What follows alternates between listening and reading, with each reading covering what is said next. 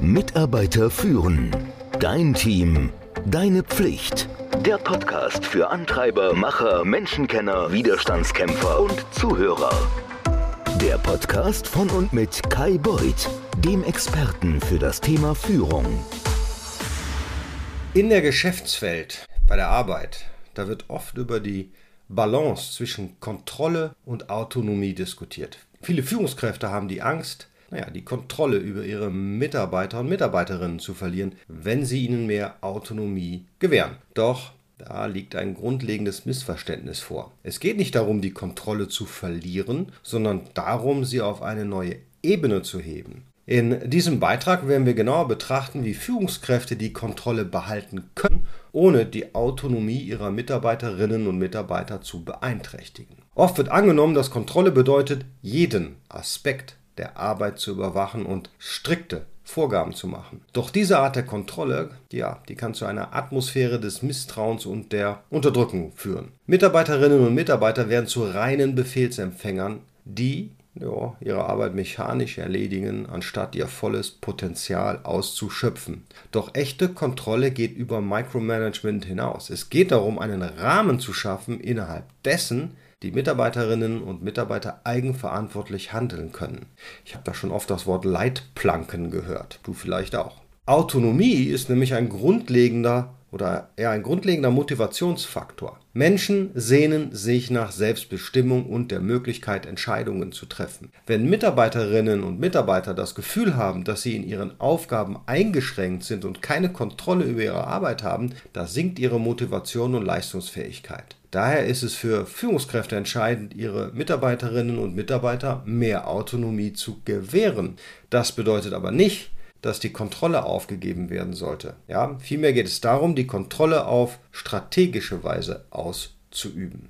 So, die Balance zwischen Kontrolle und Autonomie zu finden erfordert Führungsfähigkeiten. Das hast du dir sicherlich schon gedacht. Führungskräfte müssen klare Ziele und Erwartungen kommunizieren, aber gleichzeitig den Mitarbeiterinnen und den Mitarbeitern die Freiheit lassen, ihren eigenen Weg zu finden, um diese Ziele zu erreichen. Das bedeutet, Vertrauen aufzubauen und den Mitarbeiterinnen die Ressourcen zur Verfügung zu stellen, die sie für ihren Erfolg benötigen. Es geht darum, ihnen die Autonomie zu geben, Entscheidungen zu treffen und gleichzeitig den Fortschritt regelmäßig zu überprüfen.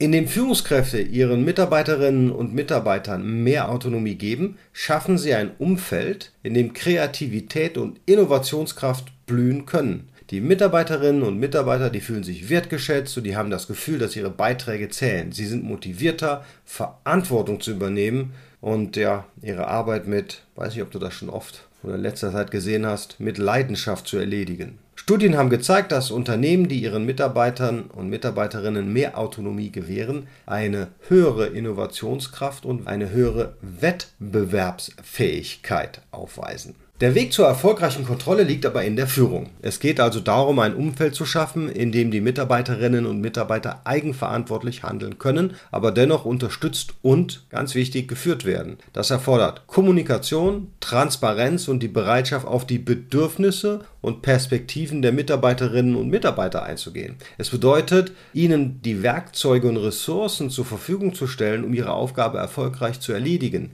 Die erfolgreiche Kontrolle liegt also nicht in der ständigen Überwachung, sondern in der Schaffung eines Rahmens, innerhalb dessen die Mitarbeiterinnen und Mitarbeiter ihre Autonomie nutzen können.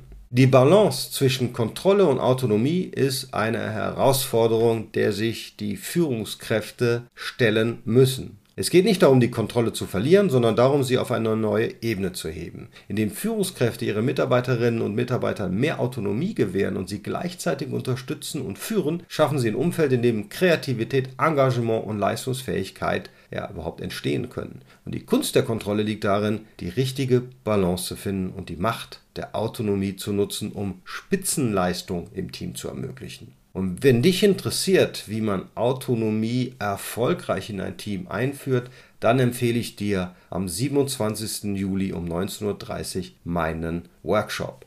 Der Link zum Workshop, den findest du in den Shownotes. Ich freue mich darauf, dich zu sehen.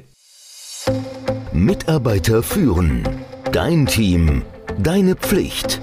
Der Podcast für Antreiber, Macher, Menschenkenner, Widerstandskämpfer und Zuhörer. Der Podcast von und mit Kai Beuth, dem Experten für das Thema Führung.